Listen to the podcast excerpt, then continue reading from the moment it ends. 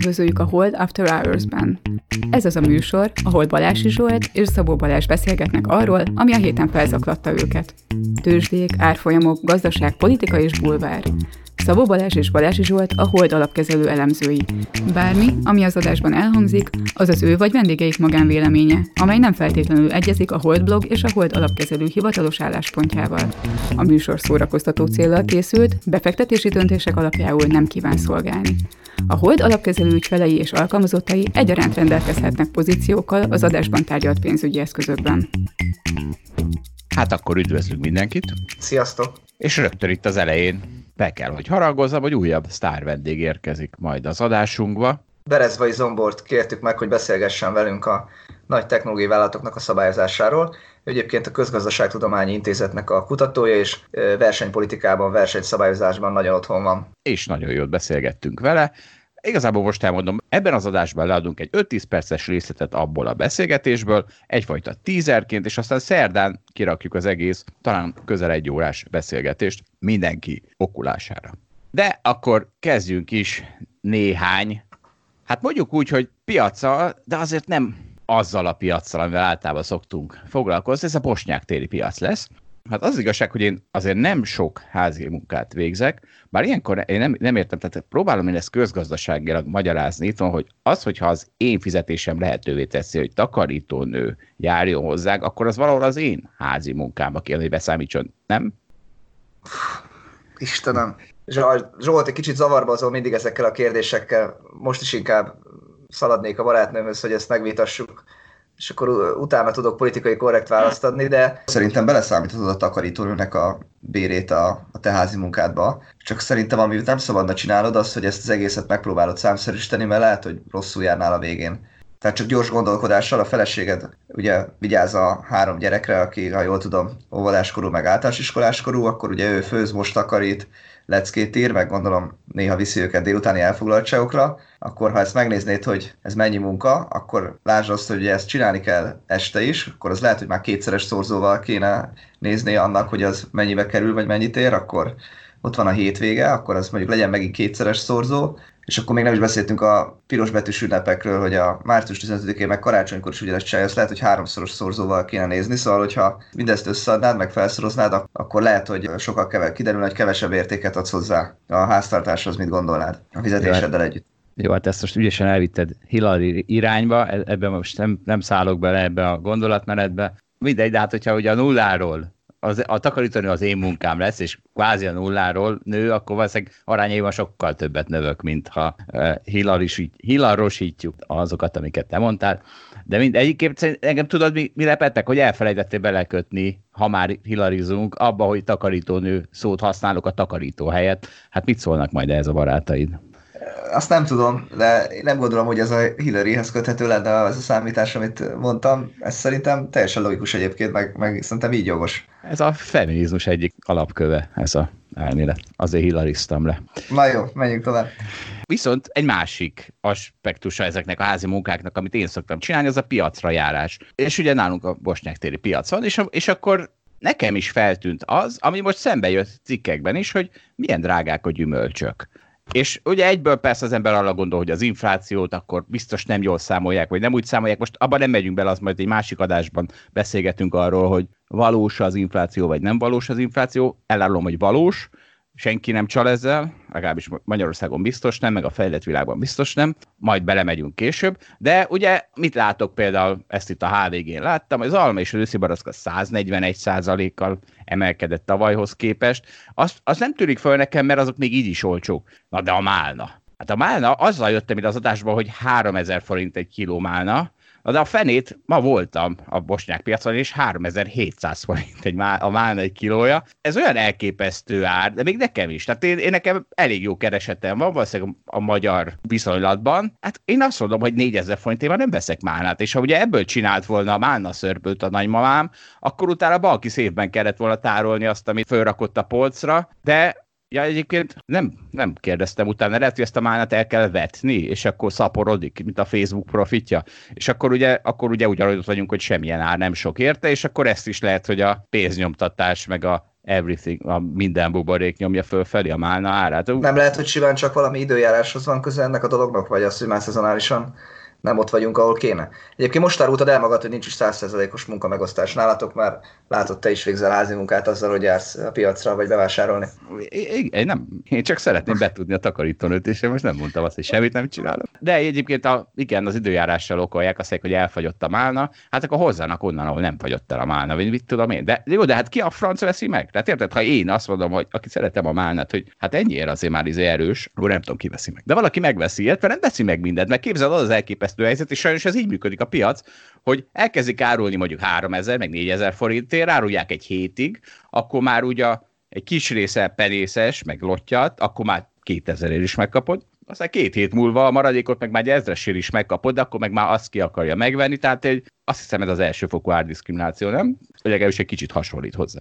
Nem teljesen ezt jelenti, de igen, mert az első fok az azt jelenti, hogy minden egyes embernek, aki megjelenik, tudjuk azt, hogy mennyire kell adni, vagy érezzük, és akkor mindenkinek más, másért adnánk, más árért. A hát gazdag embernek tízzerért adnánk a kilómálnát. Hát ez történik, csak a szegény ember az már lottyat málnát kapja meg. Na mindegy. Egyébként erről az utat még eszembe, hogy ha valamit a szem, szemünkre, vagy a boomerek szemére, nem tudom pontosan kinek a szemére kell ezt vet, vetnetek nektek, avokádoknak, akkor az a paradicsom. Tehát én sokat járok piacra, paradicsomból mindig keresek valami ízest, de nagyban az már nincs. Tehát már csak ugye ezek a kis, mik ezek? Cseresznye paradicsom, meg nem tudom milyen Koktélparadicsom? Igen. Tehát már csak ez a kis koktélparadicsomok azok, amik ehetőek, és minden, mindegyik nagy, az egy ízetlen vízízű, olyan, amit 30 éve már nem voltunk hajlandók megvenni. Most pedig már csak ez van, és erre sem lehet mit mondani, mert a piac így működik, mert valószínűleg az történt, hogy a, a fogyasztó azt szerette volna, hogy kemény, nagy, piros és gömbölyű legyen a paradicsom, és leszarta, hogy milyen az íze, és most akkor ott vagyunk, hogy hát pocsék paradicsomok vannak. Na. Na Zsolt, de ne felejtsünk el visszakapcsolni az előző heti témánkra, amikor a kisállatoknak a piacáról beszélgettünk, ugyanis a héten felmerült, az egyik kollégánk írta levelező listára, hogy eladó hörcsökketrecet szeretne, és minő meglepő egyébként, ha ránézünk a csártyára annak az ETF-nek, amiről beszéltünk, ami a Pet Industry-t tömöríti, tehát hogy mennyi kutyakaját adnak el, meg hogy, hogy futnak a kisállatkereskedések, szárnyal ez az ETF, iszonyatos boom van ezen a piacon, úgyhogy nem véletlen, hogy a kollégánk is eladó hörcsökketrecet keres. Mindez egyébként annak ellenére igaz, hogy nálunk végül is egyelőre az, az az állítás, hogy nem szeretnénk kutyát tartani. Ugye múlt héten volt nálunk egy, egy kutya három napig, de egyelőre úgy tartjuk, hogy ez, ez túl sok lenne nekünk. Úgyhogy mi nem, nem boomoltatjuk tovább ezt a piacot. Szegény kutya megbukott? Nem, a kutya nagyon jó volt, mi, mi buktunk meg vele. Értem. Na de figyelj, tehát mi történt? Beszélgettünk a Kodakról, következő héten 30 szorozott, beszélgettünk a Pet Industry-ról, következő héten egy index minden nap, minden nap geppel emelkedett, és összesen nem is tudom, több mint 10%-ot egy index. Azt mondom, hogy ugye ebben nincsenek ajánlások ebben a podcastben, na de ha valami így teljesít, azok után, hogy beszélünk róla, akkor az mégiscsak ajánlás volt. Figyelj, Csak... én minden héten beszélek a Európai Bankindexről, meg a fundamentális részvényekről, aztán az nem ajánlás. láss csodát, valahogy, valahogy ez nem jön be. Az nem ajánlás. De mivel vannak ilyen, ilyen részvényeink is, ezért lehet, hogy lassabb fizetőség kéne tenni a podcastünket, de hogy túlhasználják, ugye? Így van. És akkor az utolsó piac, amihez valószínűleg csak én értek, és Balázs nem. Kezdjük egy egyszerű kérdéssel. Szerinted melyik a legveszélyesebb sport?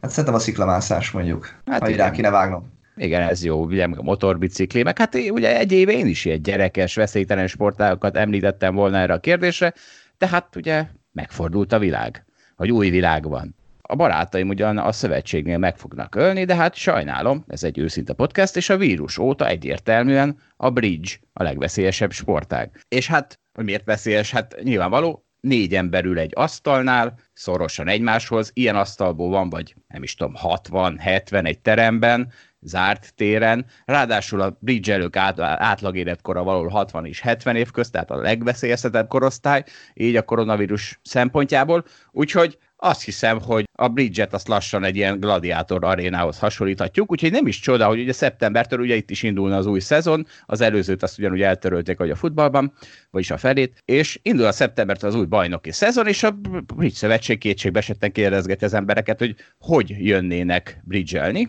és nagyon érdekes válaszokat kaptak. E, először is egy csomóan válaszoltak a kérdőívre, ugye nem szokás kérdőíveket kitölteni, na hát itt nagyon lelkesen töltögetik az emberek. Nagyon érdekes a válaszok megoszlása. Ugyanis az látszik, hogy a versenyzők, a gladiátorok, mondjuk 25% azt mondja, hogy mindegy, csak bridge már. A 45%-a azt mondja, hogy ő jön, de csak ha mindenki maszkot hord, és van 35% aki közli, hogy ha van maszk, akkor ő nem jön. És ugye ez azért érdekes, mert mondjuk az Egyesült Államokban ott, ott teljesen politikailag polarizálódott ez, hogy ki hord maszkot, ki nem.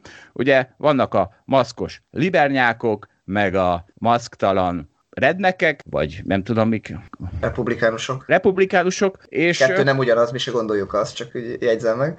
Ezt szerencsére Magyarország elkerülte ezt a, ezt a újabb szakadékot, és ennek ellenére az emberek magukat is ennyire megosztják. Tehát ugye nem véletlenül ez a politika, amit mindig cseszegetek, az így működik. Tehát az emberek magukat osztják meg, és aztán a politika meg csak ráme, rámegy, rárepül, és még jobban hergel, és abba az irányba taszítja az embereket, amelyik, amelyikbe már eleve maguktól is elindultak. De nekem ez azért meglepő volt. Tehát, hogy hogyha az egyiket Trump hergeli, a másikat meg nem tudom, Hillary hergeli, akkor még megértem, hogy ilyen extrém válaszok születnek egy maszkkal kapcsolatban, Na de hogy itt Magyarországon ez miért jött össze, érdekes. Egyébként azt, hogy kártyával játszák ezt a játékot, ezt örömmel jelentem, hogy ezt pont egy magyar, mondjuk úgy találmány kezdi lecserélni, mert most már tableten lehet játszani, úgy hívják, hogy Love Bridge. Barátaim dolgoznak azon, hogy ez teljesen lecserélje a kártyázást, mármint a kártyák fogdosását, és hát ugye óriási ellenállásba ütközött, hiszen csupa öreg bridge nem szeretik a változást, na de most digitalizáció, hát folyamatosan erről beszélünk, hát itt is hirtelen elsöpört az ellenállást, úgyhogy azt kell, hogy mondjam, hogy egy, itt van neked egy magyar találmány, ami gyakorlatilag a, a Bridge TikTokja, és óriási érdeklődés van iránta az egész világból.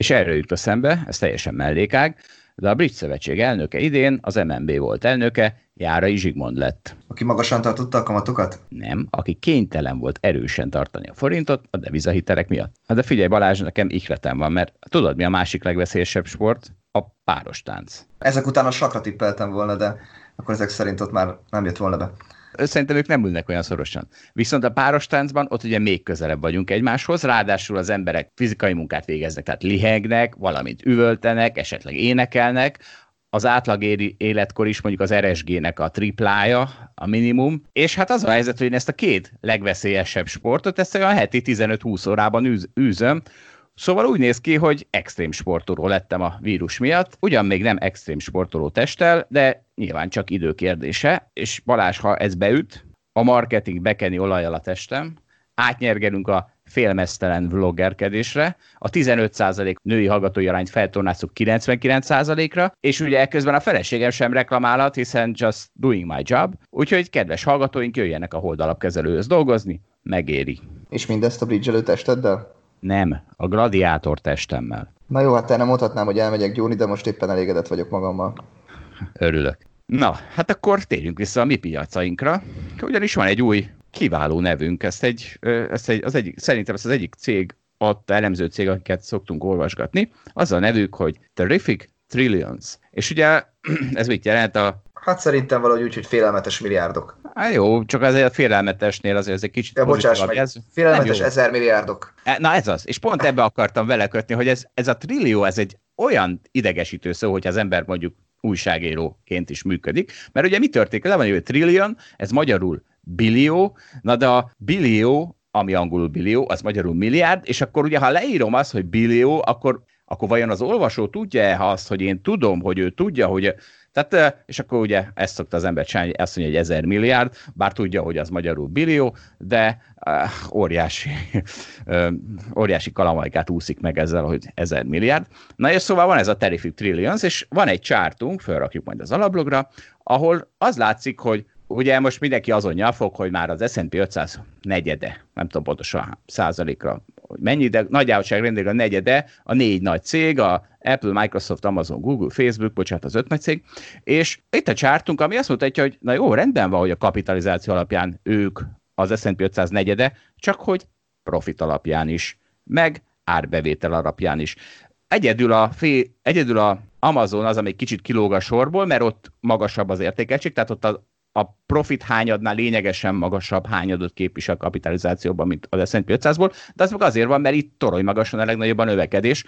Tehát... Bocsánat, hogy kérdezzek valamit, hogy de 2019-ből vannak a profit adatok, vagy már ez 2020-as? Mert hogyha 2020-as, ez... ugye akkor az a helyzet, hogy ugye ezek azok a célok, akiknek nem esett be a profitja, a többieknek meg igen, és a többiektől is várhatjuk majd, hogy visszapattan a profitja, tehát akkor kicsit, kicsit torzított adatot látunk, hogyha 2020-ra vonatkoznak ezek az adatok.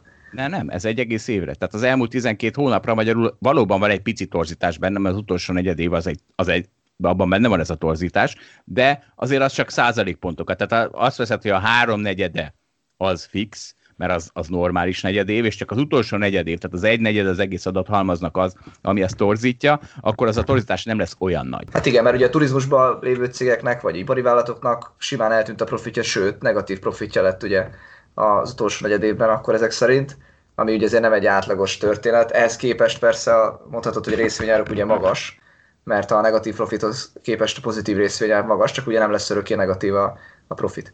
Na jó, mindegy, megbeszéltük, értem. Egyébként én nem gondolom azt, hogy a buborék az abban lehetne, hogy most a, a nagy technológiai vállalatok azok külön valamiféle buborékot képeznek ezen öte, ezek öten. Szerintem kétféle buborék lehet úgy egyébként. Az egyik az magából ugye a kötvényhozamból ered, de az hat más defenzív célekre, tehát például a Procter Gamble is egy nagyon magas szorzón forog, pedig az nem egy technológiai vállalat, csak nagyon stabil a cash és ugye alacsony kötvényhozam, alacsony diszkontráta, magas jelenértéket jelent a stabil cash flow. Tehát vagy ebbe van buborék, de akkor sem emelném ki, hogy ez külön hat az Apple-re vagy a, vagy a Microsoftra, akik egyébként beleesnek ebbe a defenzív kategóriába is, de együtt vannak egy nagyobb csoporttal. A másik, ami, ami meg buborék lehet úgy általában, az a, az a technológia részvényeknek egy olyan része, ami, ami inkább a kisebb kapitalizáció részvényeket érinti, tehát a, a Tesla, vagy a, vagy a Nikola, vagy a Zoom részvény, vagy lehet ezeket unalomig sorolni, ezeket a olyan cégeket, akiknek van valamekkora felhasználó bázisa, nem, nem termel profitot. Egyébként nem is tűnik úgy, hogy biztosan fog majd profitot termelni valaha,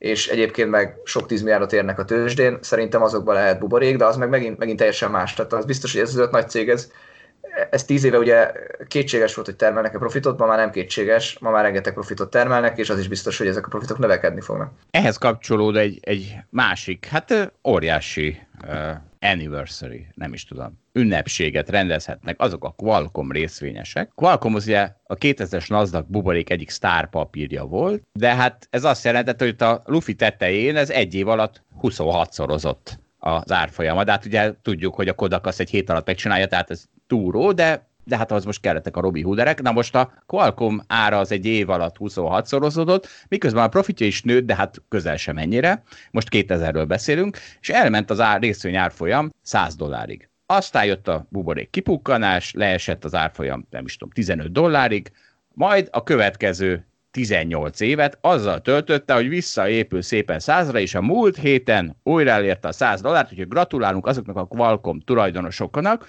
akik akkor megvették a aktuális sztárpapírt, majd most újra el tudják adni profitábilisan. És ugye mi, mi történt 2000-ben? Nyilván ezt azért a tízszerezett azért a profitja a Qualcommnak, az sokat segített, sokat segített, hogy nem ment csődbe, de hát 2000 környékén valószínűleg ezt egy 4-5 éves projektnek gondolták, hogy tízszerezzen az a profit, hát most 20 lett belőle, visszatérve a Bostek piacra maradhat? Hát figyelj, maradhat. Szerintem itt az az érdekes dolog, amit általában hallani a tőzsdéről, hogy vedd meg a részvényt, vagy vedd meg a részvényindexet, és akkor előbb-utóbb jó lesz, mert hát ugye a, a cégek termelik a pénzt, és, és akkor hosszú távon azért nyerni fogsz. Hát csak ugye a kérdés mindig, hogy mennyire hosszú távon. Itt most a 20 évről mindenki eldönti, hogy az a ő preferenciájának megfelele. Ugye a kötvényhozamokkal, tehát simán, ha most valaki államkötvényt vett 20 évvel ezelőtt, nem tudom pontosan, de szerintem két-háromszorozhatott rajta.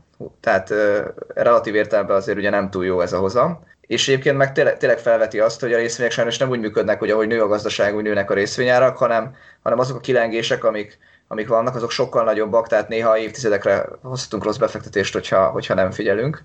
És az a folyamat ráadásul az elmúlt 30 évben segítette ezt a gondolkodást, hogy mindig, mindig alapvetően hosszú távon nyerni fogunk a részvényekről, hogy ment le a kötvényhozam. Tehát ugye most lejött 10 egy ideig ugye mondjuk 2%-ra az amerikai 10 éves kötvényhozam, és akkor már az ember ugye már azt gondolja, hogy hát már olyan sokat nem lehet rajta nyerni a részvényeken, és akkor most lejött most már nem tudom, csak 50 pont a kötvényhozam, tehát most már még alacsonyabb, és akkor még lehet remélni, hogy a kötvényhozam még támogatja majd a, az amerikai részvénypiacot, hiszen lemehet ugye mínusz 50 pontra is plusz 50 pontról, és akkor, akkor, akkor még, még rallizni fognak rá a defenzív meg a technológiai részvények, hogyha még egy százalékot esne a kötvényhozam, ami, ami nagyon-nagyon sok lenne, tehát azon nagyon nagyot lehet nyerni de ugyanez igaz persze a másik irányba is, tehát hogyha megfordul ez a 30 éves trend, hogy a kötvényhozam mindig csökken, akkor az embereknek szerintem az az érzése is el fog illanni, hogy a tőzsdéken mindig nyerni lehet, hogyha az ember kivár. Mert ugye az utóbbi időben azért az elmúlt tíz évben nem nagyon lehetett bukni az S&P-n, hogyha mondjuk valaki egy éves távban gondolkodik, maximum nem nyertél vele de nagyot bukni nehéz volt, hogy csak kivétel csak a pánikban adtad el, ami, ami néhányszor volt mondjuk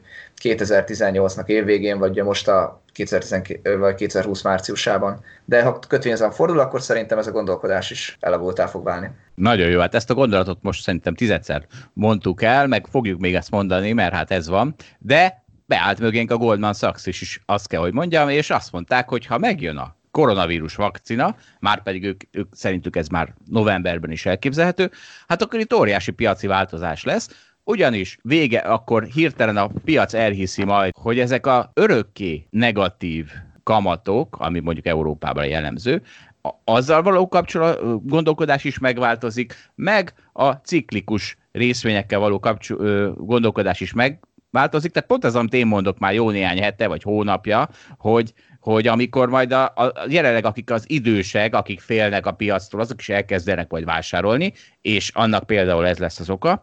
Tehát, hogy a Goldman Sachs is beállt mögénk, amit mondunk, hogy majd mekkora ciklikus boom lesz itt, amit egyelőre ugye a piac az magasról leszart ugyan elméletet, na de most, most, hogy a Goldman is beáll mögénk, hát annyit mondok, hogy akkor kenyére fogunk kenni minden avokádót.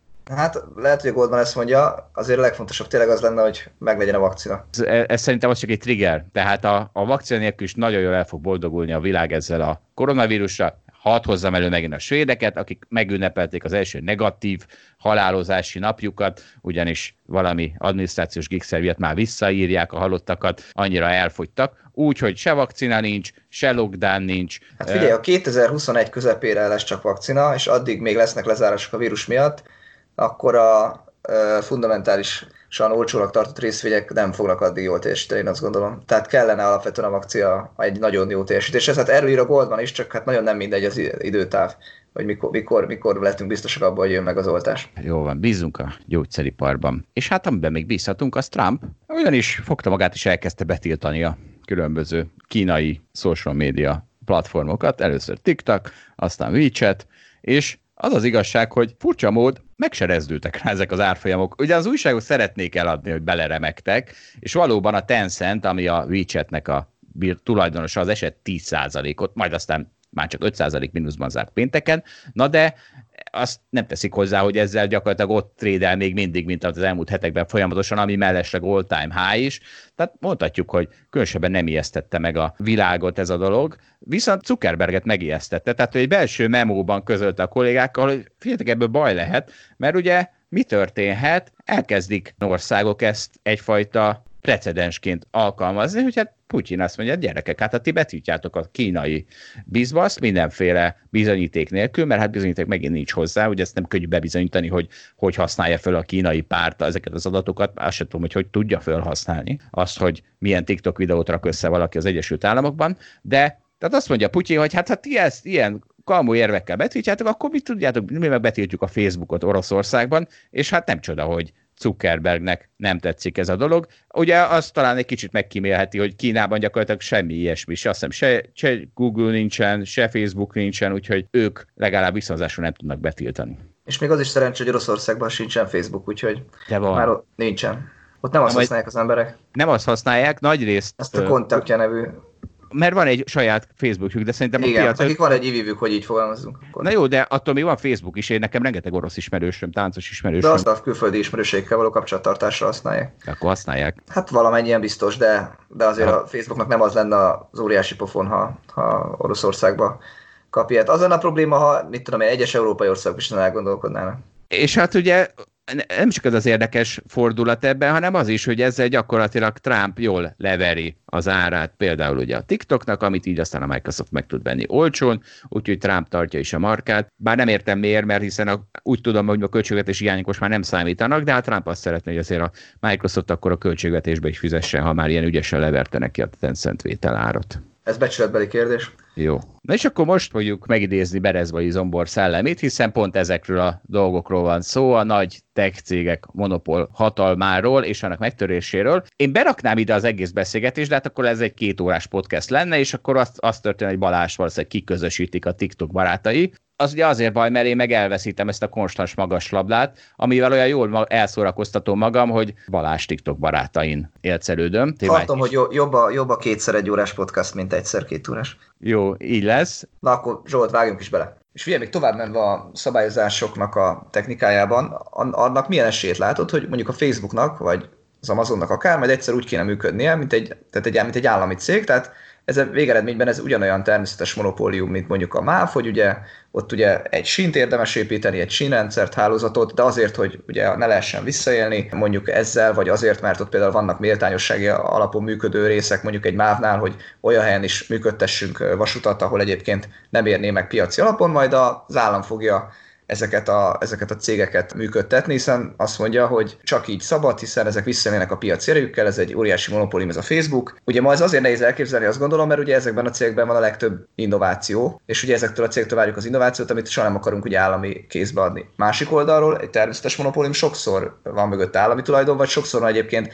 ha ne, nem is állami tulajdon, de így szétszabályozva az, hogy mennyi pénzt kérhet el, hogyan árazhat, hogyan kezelheti az ügyfeleit. Ezt hogy látod?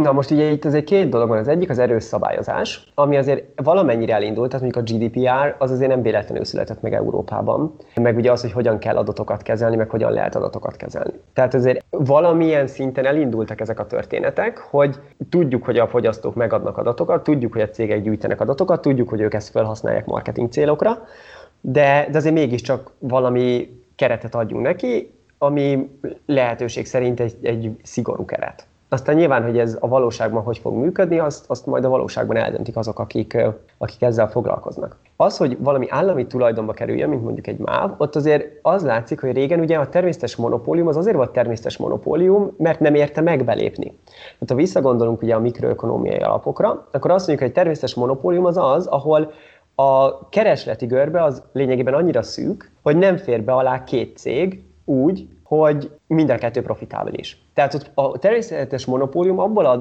értelemben jön, hogy annyira nagyok a fix költségek, hogy nagyon sok ember kell, hogy kiszolgáljak ahhoz, hogy az átlagos költségem az kellően alacsony legyen, kvázi megfizethető a fogyasztóknak. És ugye ezért lettem természetes monopólium, mert nem tud még egy cég belépni.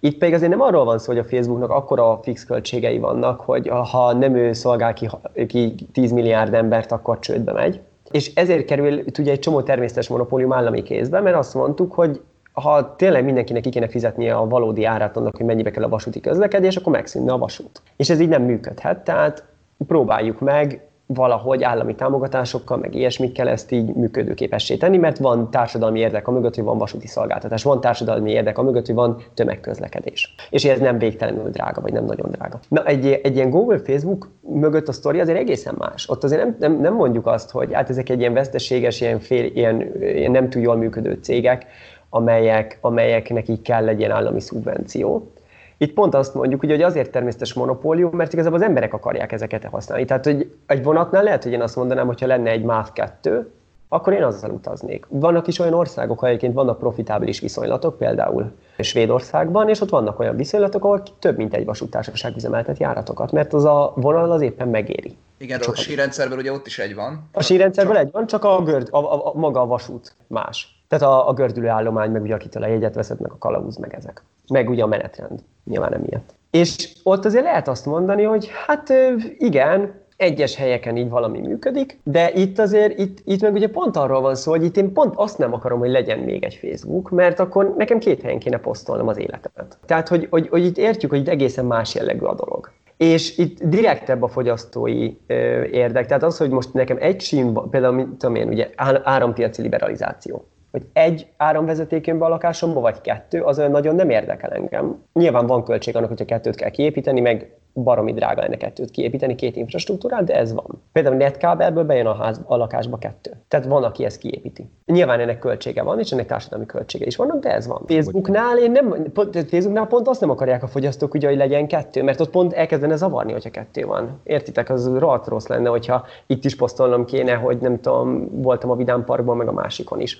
Tehát ezek, ezek miatt szerintem ez, a, ez az állami tulajdonos, természetes monopóliumos cucc, ez nem igazán applikálható erre az esetre. Amit tudunk applikálni, az az, a, az, az ilyen szigorúbb állami szabályozás. Aztán az vagy így sikerül, vagy úgy. Már csak azért sem applikálható, ugye, mert, mert mit csinál az állami szabályozás? Például maximalizálja az árat. De itt ennek nincs ára, és talán ez a probléma egy egy, egy jelentős része, hogy nem fizetünk ezekért a dolgokért, hanem a figyelmünkkel fizetünk, ezért hajlamosak vagyunk túlhasználni. Észre sem veszem, hogy, hogy milyen ára van annak, hogy ahelyett, hogy két percet foglalkoztam volna a Facebookkal, az olyan addiktív, meg olyan ügyesen ragadja meg a figyelmemet, hogy fél óra lett belőle. Ennek van egy csomó hátulütője. Ha azt mondjuk, hogy azért kell-e szabályozni, azért kell-e tartani a Facebooktól, mert túl jó, mondhatjuk. Hát, ez olyan szempontból érdekes, hogy tényleg jó-e nekem a Facebook, mondjuk hosszú távon, vagy csak azt hiszem, hogy jó. Ugye ez kicsit olyan, mint amikor azt mondjuk, hogy, a, hogy az erőszakos játék az jó a gyerekeknek. És lehet, hogy ő tökre szeret öldöklős játékot játszani a, az Xboxon, és akkor most mondjuk azt neki, hogy játsz nyugodtan öldöklős játékot, de utána meg lesz egy csomó negatív hatása ennek, társadalmi agresszió, iskolai erőszak, nem tudom mi. Mert nem feltétlenül tud elvonatkoztatni. Tehát nem biztos ugye, hogy a rövid távon távú hasznosságom az összhangban van a hosszú távú hasznosságommal. Hívják úgy, hogy, hogy ez a myopic bias ilyen viselkedési közgazdasági dolgokban. Ugye ez a, a, a torzítás a jelen felé. Tehát, hogy ami a jelenben vonzó nekem, azt hajlamos vagyok túlfogyasztani, még akkor is, hogyha ez a jövőben majd megbosszulja magát. Csak ez igaz a cukorra is, meg a fehér lisztre is, ugye? Tehát, hogy az is, az pont ugyanez az effektus, hogy örülök, hogy most megeszem azt a fagyit, aztán 10 év múlva pedig 15 kilóval vagyok nehezebb, mint kellene. Hát igen, de ugye például pont emiatt valami jövedéki adó mondjuk az alkoholra. Mert azt mondjuk, hogy a sokat iszol, az mondjuk nagyobb egészségügyi kockázatot fog jelenteni, meg ha sokat dohányz, az nagyobb egészségügyi kockázat. Tehát, hogy azért ugye ezek mögött megvan ez a logika, hogy Például egyre több országban, most foglalkoztam egy ilyen projekttel is, van népegészségügyi termékadószerűség. Tehát olyan adó, ami a szénsavas üdítőket, a magas cukortartalmú üdítőket, a magas sótartalmú chipseket, meg ilyesmiket adóztatja.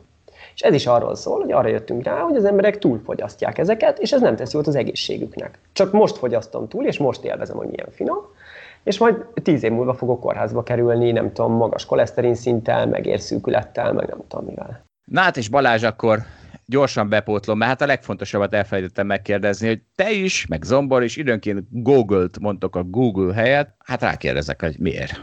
Hát Zsolt, ez ilyen magyaros tájszólás, de a YouTube-ot se YouTube-nak mondom, hanem YouTube-nak, meg a, akkor ezek szerint a Google-t sem mondom Google-nek, hanem Google-nek. Jó, ezen túl tudok lépni, menjünk tovább. Mert, és képzeld Balázs, most már hallgatók küldenek nekünk sztorikat, itt jön egy ilyen. Először is, ezt még a portfólión olvastam, hogy Romá kereste magát a sztárbefektető azon, hogy az amatőr Robin Hoodos trédereket kezdte el figyelni. És ugye nem csinált semmi más, csak gyűjti az adatokat, hogy mire kezdenek el ráugrani, mi az, aminek már lecsengett. Mert hogyha visszanézzük a korábbi olyan részvényeket, amikről azt mondtuk, hogy a Robin Hoodok kedvencei lettek, ugye ez a, még a Tesla is, de a Nikola az pláne, ezek szépen elkezdtek azóta esni. Tehát keres, lehetett is ezen keresni, és ő pont ezt figyeli, és nem csak az árfolyamok alapján, ahogy technikai jellemző, hanem mondjuk a kereskedési fórumokon, hogy hogyan kezdik el egymást panolni. Az elmúlt héten a Diamond Peak volt az, amire a Robi Hoodok rávetették magukat, és ez azért jó, mert ez egyszerre minden. Tehát a Diamond Peak az egy ilyen, amiről beszéltünk korábban, ez az Bianco Check SPAC cég, tehát hogy odaadom a gyakorlat, mondjuk úgy, hogy a vagyonkezelőjének a pénzt, csinálja vele, amit akar, és ez a Diamond Peak, ez azt csinálja, hogy egy elektromos pickup truck makert, a Lordstown Motors-t fog piacra hozni. Tehát, tehát itt minden összejött. Összejött az is spac is, összejött az is, hogy egy autógyártó, ami még nem gyárt autót, vagy fogalmunk sincs, hogy vala fog-e tudni autót gyártani, egyszerűen minden üzemel, úgyhogy ez volt a elmúlt hét egyik sláger sztori, ez is emelkedett 30%-ot a héten. Nem rossz, nem rossz. Egyébként szerintem ebben a kereskedési stratégiában van valami, mert ez egy új dolog, és hogyha valaki először próbálja meg kiaknázni, akkor a, a versenytársak hiány lehet, hogy, hogy jól csinálja. Igen. És ugye mondtam, hogy technikai elemzés, és már többször beszéltük el, hogy technikai meg fundamentális elemzés, és van, van rá két jó hasonlatom, azt elmondom, hát ha akkor a hallgatók jobban fogják tudni, miről van szó. Ha mondjuk egy technikai vagy egy fundamentális elemző képzeljük, hogy elmegy egy plázába, mit vásárol. A fundamentális elemző fogja magát, végigmegy az összes bolton, megnézi az összes terméket, pláne azoknak, amiknek alacsony az ára, relatíve, megnézi, hogy azoknak a termékekben milyen anyag van, mennyi az anyagérték az árához képest, megnézi, hogy azok az ezeket gyártó cégeknek milyen a marketing vonala, milyen a vezetősége, vajon a tulajdonosok és a vezetők egy hajóban neveznek, ugye a legjobb az, hogyha egy személy a kettő, vagy egy személyek, vagy egy család. Tehát ilyesmiket néz meg egy fundamentális elemző, és aztán eldönti, hogy hol kapja a legtöbb értéket a pénzért, az árért, és mindegy, hogy mennyi ez az ár.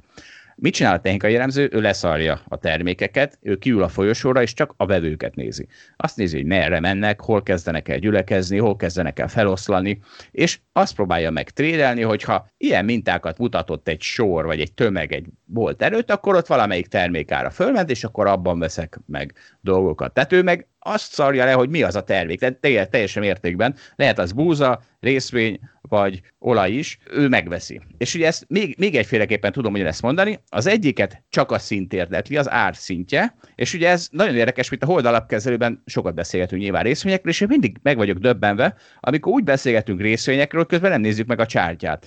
Mert mert az történik, hogy sokan úgy gondolják, hogy az, az, csak, az csak bezavar, és az a fontos, hogy mennyibe kerül az értékéhez képest. Mert... Azért van ez, mert az időtávban másképp lát, látjuk a dolgokat, más a terv.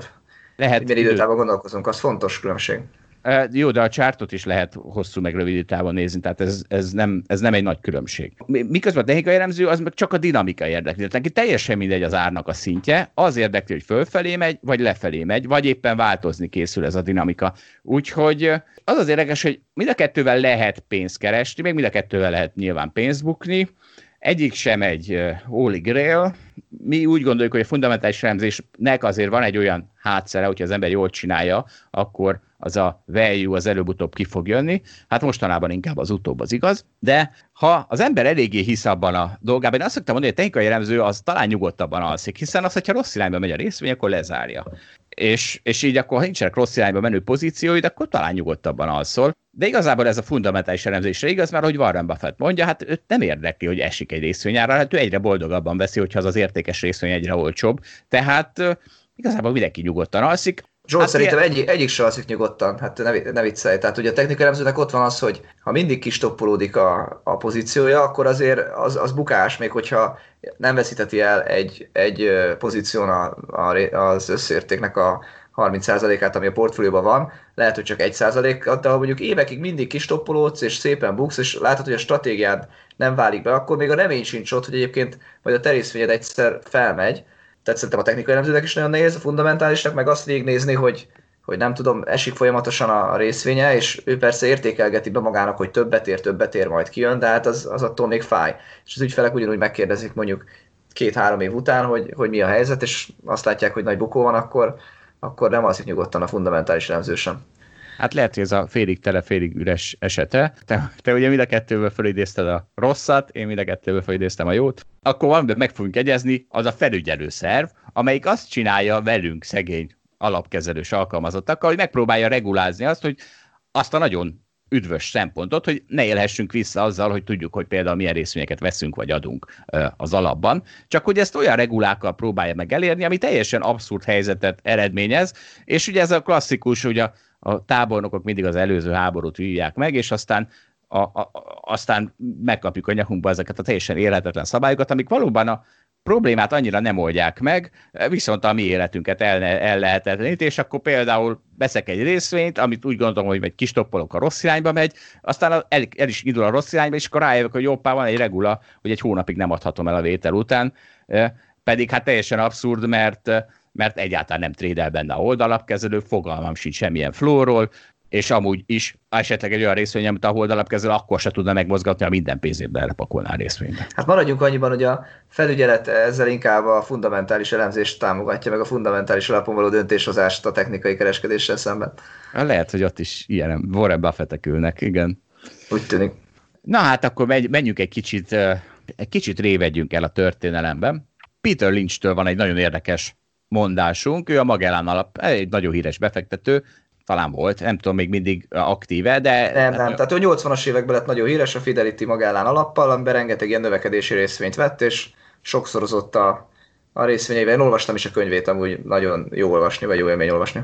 Na hát ő mondta azt akkor, hogy az Egyesült Államokban azért rohadt nehéz a jó részvények kiválasztása, mert ezer ember, ami mind okosabb, mint te, szintén ezeket a részvényeket tanulmányozza. Na de Európában ez nem így van. Franciaországban, Svájcban, meg Svédországban. Ott az okos emberek Nietzsét tanulmányozzák, ahelyett, hogy a Volvo-t meg a Nestlét nézegetnék. És ezért lehet Európában, amiről te beszéltél, hogy nagyon jó értékalapú részvényeket vett, ezért tudott Európában pénzt csinálni. És erről nekem az jut eszembe, hogy ugye van egy óriási probléma most a világban, ez nyilván nem csak a mostani probléma, de ugye a pénzügyi szektor az saját, a sajátosságai miatt jóval többet tud fizetni. Ez, ugye ez sokat javult az utóbbi egy évtizedben, például a regulációk miatt, de hát sokkal többet tud fizetni, mint gyakorlatilag bármelyik szektor.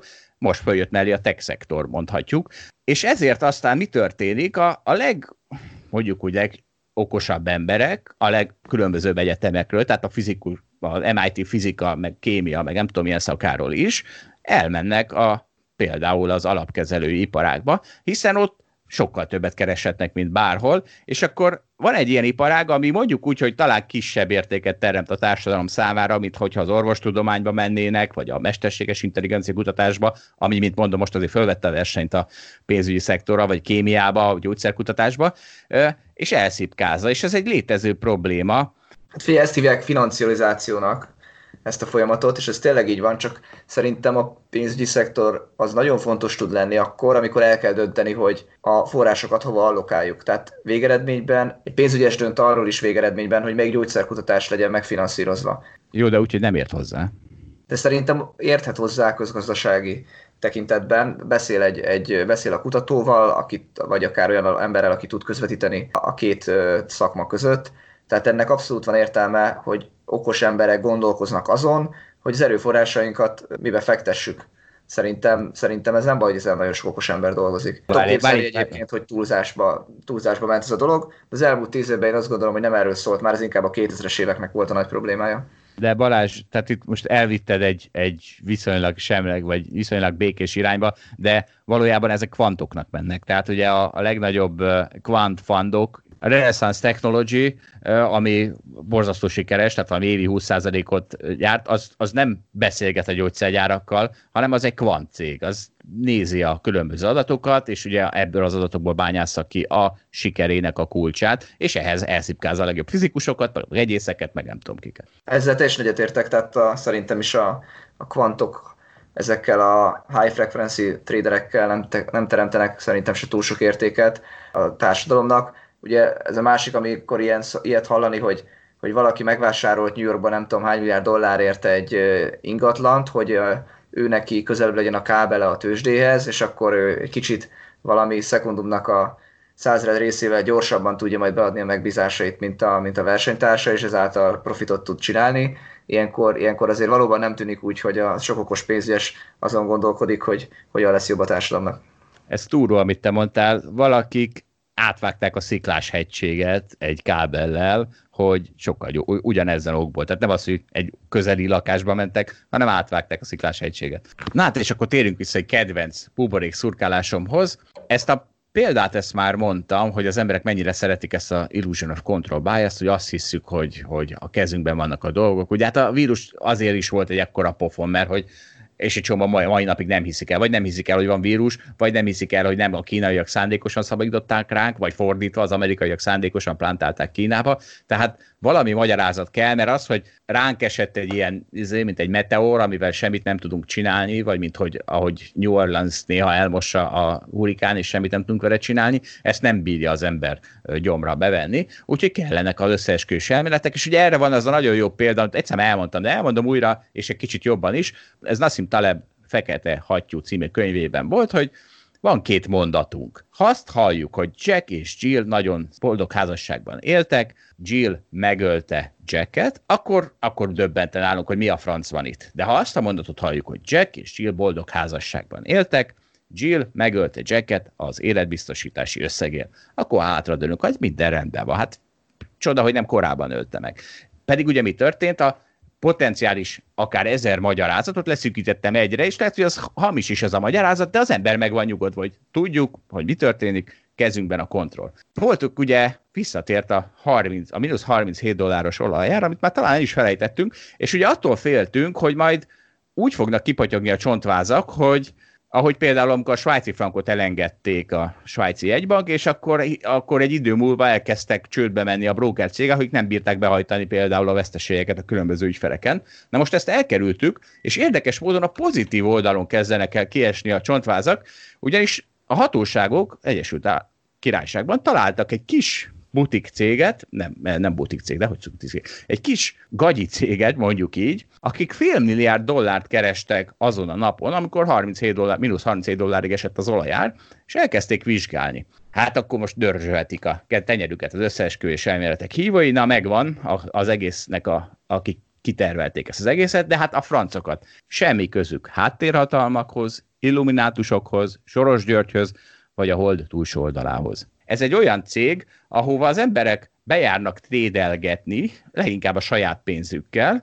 Ezek ilyen a kocsma negyed, ben van, kocsmák fölött Londonban, utána lemennek kocsmázni, együtt busulnak, együtt ö, vigadnak, de gyakran ugye otthonról dolgoznak. Mi úgy szok, vagyis hát én úgy szoktam nevezni, hogy ez a, a legkétségbeesettebb ilyen daytraderek, akik, akik tényleg nagyon kis összegekkel játszanak. A függők. A függők, igen, akik, és akik ugye csupa technikai alapon kereskednek nyilván, nem valószínűleg, és, Mert nem értenek a fundamentumokhoz. Már nem olyan okosak, mint a nem tudom kicsodák, akik értenek a fundamentumokhoz. Szóval ezek az emberek ö, hozták össze ezt a félmilliárd dolláros nyerességet azzal, hogy gyakorlatilag csak kiszimatol, valószínűleg csak kiszimatolták, hogy itt, itt valami furcsaság van, és ha elkezdik ütni az árat, akkor ebből, ebből akár bármi összejöhet, és nyilván, hogyha az ember sortolja, akkor egy mínusz 37 dolláros olajár, hát az elég nagy hozamot tud okozni aznap, és most vizsgálják a, a hatóságok, hogy mi történt itt, de hát mondom, egy ilyen kis, mondjuk úgy kocsmacég. Aznap szívesen cseréltem volna egy ilyen gragyi traderre. Azt hiszem, sokan vagyunk ezzel így. De hát akkor most térjük át egy kicsit politikára, hiszen egyfolytában csak piacokról volt szó. Hát én nem politikára akarok térni, úgy általában Törökországra, aminek már nagyon sok vetülete van de ami az aktualitás az az, hogy Törökországban megint készül a válság, ennek ékes eleme az az, hogy a devizában, ha még nem is mondhatjuk, hogy pánikszerű szituáció tört ki, de, de sokat gyengül folyamatosan a, a török deviza, esnek a részvények, és ez most nem, nem csak a tipikus részvénypiaci esés, ami egyébként volt Európában, hanem, hanem annál jóval több. Láthatóan menekül a külföldi pénz. És egyébként Törökországban ez nem új. Törökországban az elmúlt években egy ilyen nagyon rossz spirálban van a gazdaság, ugyanis a helyzet az nagyjából a következő. A török gazdaságot nagyon pörgették dollárhitelekből éveken keresztül, de ez egy fenntarthatatlan folyamat volt, közben a törököknek a folyófizetési mérlegük az, az folyamatosan negatív volt. Ez ugye azt jelenti, hogy több devizát költöttek el, hiszen ugye kellett importálniuk energiát, miközben nem, nem tudtak a másik oldalon annyit exportálni, tehát, tehát romlott el ez a külső egyensúly, és a, és a devizadóság kezdett hirtelen nagyon veszélyesnek tűnni, és ami még egy nagyobb baj, hogy a török jegybanknak nincs annyi devizatartaléka, hogy igazából az biztonságot jelenthetne. Úgyhogy, úgyhogy már 2018. augusztusában volt egy nagy devizapánik, akkor az Erdogán egy ideig nem kezelte megfelelően a helyzetet, sőt, igazából még arról beszélt, hogy törökök vívják a maguk szabadságharcát, és ők nem lesznek senkinek sem a gyarmata, így, így rengeteg gyengült a deviza. Később ugye kamatot kellett emelni, amitől, amit kamatemelés lényegében elismerték, hogy baj van. A kamatemelés ugye az segít a devizának, mert ugye amikor egy devizában nagyobb egy kamat, az, az automatikusan ugye hozza oda a tőkét, de hogy ennek az, az ára cserébe, hogy le, le fog lassulni bent a gazdaság. És akkor valahogy szépen lassan megoldották ezt a helyzetet, részlegesen, és aztán újra visszaálltak arra, hogy elkezdtek megint hitelezni, hiszen ha gyenge a gazdaság, akkor, akkor ugye mindenki hitelezni akar, és ez ugye ment egy darabig, aztán most meg beütött a koronavírus válság, ami ugye megint nehéz helyzetbe hozta őket, hiszen túl hamar kezdtek el talán, talán enyhíteni már a 2018-as válság után is, illetve azok az enyhítések most megbusszulják magukat, hiszen a koronavírus válságra senki nem számított, és egyébként a helyzet pontosan ugyanaz, nincsen elég devizatartalék, a lira gyengülget, még nincs akkora pánik, mint 2018. augusztusában volt. Ettől függetlenül a lira most mélypontot üt meg, hiszen a lira a magas infláció miatt is ugye folyamatosan gyengül, tehát nominálisan mélyponton van ugye a lira, de a pánik szintje még, még nem érte el azt, amit 2018. augusztusában láthattunk. Hogy hogy elérje, azt nem lehet tudni, az, az, az, a, az szerintem azért lehet, hogy el fogja érni azt a helyzetet, vagy, vagy lesz megint olyan pánik, mert egyszerűen a török politikusoktól nem lehet kikényszeríteni azt, hogy válaszoljanak egészen addig, amíg már tényleg nem tartatlan a helyzet. Tehát az Erdogán az úgy kommunikál, hogy mi ugye nem leszünk külföldi gyarmat, ha be kéne hívni az IMF-et, ugye az a, az a legnagyobb politikai veresség, amit ő ugye elszenvedhet, hogy a gonosz külföldiek törkér segítséget, Másik oldalon viszont csinál egy fenntartatatlan gazdaságpolitikát, úgyhogy, úgyhogy két tűz között van valamit tenni kell. Halogat alapvetően, hiszen ugye nyilván két rossz közül inkább egy ideig nem választja az ember egyiket sem, de amikor majd igazán durva lesz a devizapánik, akkor kénytelen lesz valószínűleg majd újra lépni, vagy kamatemeléssel, vagy az IMF-fel tárgyalni, vagy valami, valami hasonlót fog tenni, és annak ugye meg megint lesz ára, hogy ugye a gazdaság vissza fog esni. Úgyhogy Törökország kilátásai most nem olyan, nem olyan erősek. Ami miatt szerintem izgalmas ezt egészet nézni, az az, hogy a, a török részvénypiac az abból a szempontból egyedi, hogy ott van nagyon sok olyan cég, amik ilyen családi vállalkozások, exportálnak, nem igazán függnek a politikától, egyébként technológiai versenyképesek, ugye Törökországnak is ott van az előnye, hogy ugye a munkaerő nagyon olcsó, tehát van jövője alapvetően a növekedésnek. Export oldalon, hogyha egy vállalat tud egy ilyen közepesen jó technológiával termelni, és, és van sok, sok ilyen vállalat a tőzsdén, ami mondjuk nem egy állami bank, vagy nem egy energiacég. Mondjuk ha Lengyelországot vagy Oroszországot hasonlítom a, a török tőzsdéhez, akkor ugye ez, ezeken a piacokon, mondjuk főleg Oroszországban, ugye az látszik, hogy szinte a legtöbb vállalat az ugye kapcsolódik valahogy az államhoz, Törökországban meg lehet találni egy csomó vállalatot, ami nem. És ez szerintem izgalmassá teszi a, az, hogy a török részvények között lehet keresgélni és lehet vonzó befektetéseket találni. Azt hiszem, hogy az Erdogán az egyik legjobb példa arra, hogy az, hogy politikailag próbálsz meg kezelni valamit, és főleg belpolitikailag, az, az nem megoldás. És ugye erre mondtam azt, hogy ezek fölött a teljes hatalmi monopóliummal rendelkező, de mik ezek, uralkodók fölött, a piac az egyik kontroll és fék, ami maradt, mert ilyenkor jelzi, hogy figyelj, Erdogán vagy csinálsz valamit okosabban, vagy ez fog történni a török lirával, amiben belezuhan a gazdaság is. Igen, és ugye ez azért van alapvetően a probléma, ezt, persze, ezt mondtam az előbb, de hogy ugye a probléma nagy része abból jön, hogy külföldi devizában el vannak adósodva, dollárban. És hogy ugye ez abból, is fakad, hogy energiát kell ugye vásárolni külföldről. De hogy mondjuk Kínában ugye annyiban sokkal jobb a helyzet, hogy ott ugye hazai devizában vannak eladósodva, tehát ők sokkal inkább tudják kontrollálni ezt a, ezt a folyamatot. Egyébként ugye Magyarország is egyre inkább ebbe az irányba ment az utóbbi tíz évben, hogy leépítettük a devizadósságainkat, van, van még valamennyi, nem nem mondom, hogy teljesen elhanyagolható, de, de sokkal kevesebb, mint a, az előző válságban, és így a, mondjuk a magyar, magyar kormány, az, vagy a magyar gazdaságpolitikát csinálók, azok, azok sokkal jobban tudják kontrollálni a folyamatokat, az Erdogán pedig ki van téve sajnos, vagy hát neki sajnos ezeknek a folyamatoknak. Neki sajnos, a török ellenzéknek nem sajnos, és így hát nem tudom, hogy akkor mondhatjuk el, hogy a Törökország egészének nem sajnos, de mindegy, ez döntse Igen, ebben, ebben már nem kell véleményt nyilvánítanunk. Csak egy, egy megjegyzést akarok még ide tenni, hogy az egyik ilyen legizgalmasabb napon volt szerintem talán ez a 2018. augusztus, nem tudom hányadikán volt, amikor a török deviza gyengült, kiraktuk a Bloombergre, hogy élőbe kövessük a deviza alakulását, mert percenként mozgott hatalmasokat a, a török lira, és akkor az Erdogán mondott egy beszédet, és amikor valami olyasmit mondott, hogy hát én nem a, a Hanszoknak, meg a Jürgeneknek tartozok, hanem a nem tudom, a Szelimeknek, meg a Akmedeknek, akkor, akkor ugye így folyamatosan brutál módon gyengült le a deviza. És aztán végül Erdogánnak is meg kellett fordítani, tehát elmondta ezeket a nagy beszédeit, de, de aztán napokkal később pedig ezzel szemben volt kénytelen cselekedni. Elmondta, hogy ebbe az országban soha nem lesz kamatemelés, aztán persze kamatot kellett emelni, mert különben összeomlott volna lira.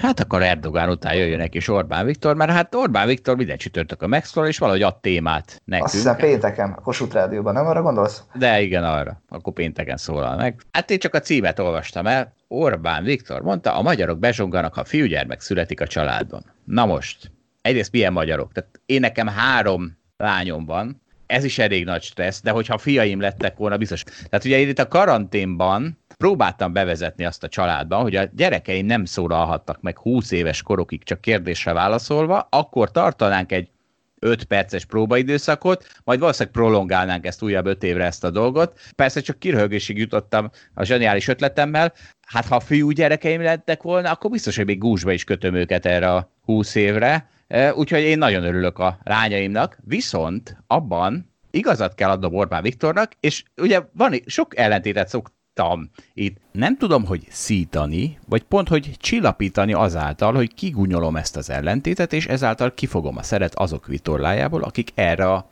mondjuk úgy hergelésre építik a politikai karrierjüket, és ez igaz bármelyik pártra. Mi, mi a, úgy avokádó, boomer, férfi, nő, stb. De hát van egy ellentét, amiben még nem szórakoztam, és az a Budapest vidék. Szoktam én vidéken járni, és egy kicsit az csapódott le bennem, hogy az az a hely, ahol vigasztalnak azért, hogy három lányom van. Semmi baj, semmi baj, fő, hogy egészségesek. Mondják, hát én ilyenkor csendben hazamegyek ekonomisztot olvasni, mert azt jobb társaságnak érzem. A, a lényeg az, hogy hát úgyhogy valószínűleg Orbán a vidéki magyarokhoz szólt, vagy róluk beszélt. Figyelj Zsolt, ez nem ekonomiszt, hanem ekonomiszt, és ezt a Google-ért kaptad.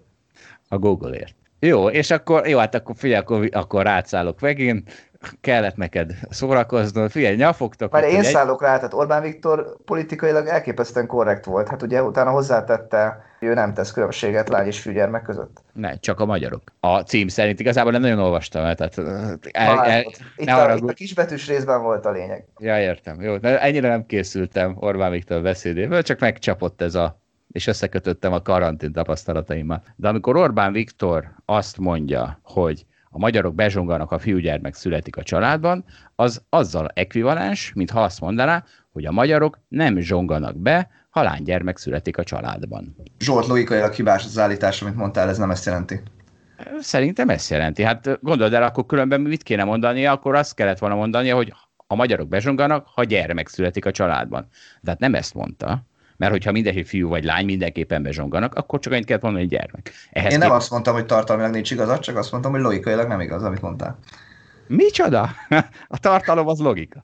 Na jó van, majd a hallgatók kibogozzák. Érteni fogják a hallgatók. Na de, akkor, ha már uh, economist, uh, tehát nyafogtok, ugye, hogy egyenlőtlenségek, nem tudom, ahelyett, hogy örülnétek, hogy a boomerek ott oda vitték a világot, hogy már nem belpalackovosta van, hanem ez. Mert mi van? Mert három ember valahol a csendes óceáni térségben fölírta a homokba egy lakatlan szigeten, hogy SOS, és a boomerek létrehoztak olyan technológiát, amivel ezt kiszúrták. Csak felírod a homokba, hogy SOS, és előbb-utóbb arra repül valami. Igazából nem is tudom, mivel szúrták ki, egy amerikai aircraft-tal.